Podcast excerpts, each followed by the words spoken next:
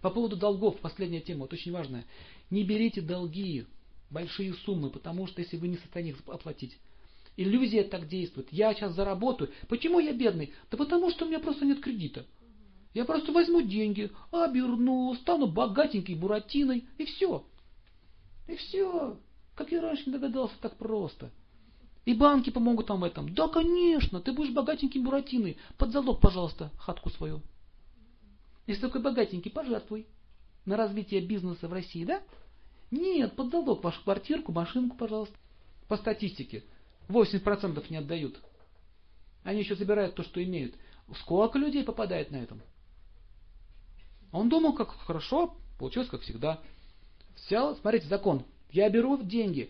С этого момента все аскезы, все благочестивые поступки той личности, у которой ты взял эти деньги, ты должен совершить за одну короткую вот эту жизнь. Или год, или два. Он не в состоянии это сделать. И эта карма на него навалилась тут же. Удачи нет. Деньги вложил, удачи нет. Удача это и есть благочестие. Долговая яма. Пишите, от трех вещей нужно избавляться моментально. От пожаров не нужно размышлять, кто поджег, почему горит. Тушить надо. Второе. От болезней.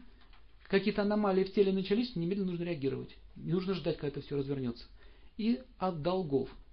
Это три вещи, которые разрушают жизнь человека. Поэтому долг берем только от жадности. Мы не имеем права и на эти деньги, но мы взяли. Кто имеет право на деньги? Допустим, у вас есть машина, и вы под ней не лежите. Вы просто на ней ездите. В вашей машине лежит щетка для ботинков, насос и запаска. Пару ключей. Все. Это означает, что ты имеешь право ездить на этой машине. То есть тебе по карме положено, у тебя есть доход. А если у тебя нет этого дохода, ты будешь под ней лежать и мучиться, она тебе будет ломаться, ломаться, ломаться. Изначально ты уже новую не купил. Не хватает. Вам добрый совет. Не берите большие долги. А вопрос возникает, а если кто-то просит у вас, да?